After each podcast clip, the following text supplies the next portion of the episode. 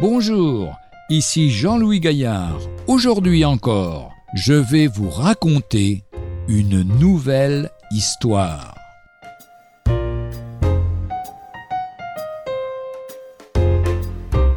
Rêve. Un jeune homme a un rêve. Il rêve qu'il rentre dans un magasin dans le ciel. Derrière le comptoir se tient un ange.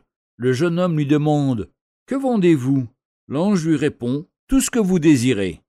Alors le jeune homme commence à énumérer Si vous vendez tout ce que je désire, alors j'aimerais bien la fin de la guerre dans le monde, la fin des bidonvilles en Amérique latine, l'intégration dans la société de tous les marginaux, du travail pour tous les chômeurs, plus d'amour et de vie communautaire dans l'Église.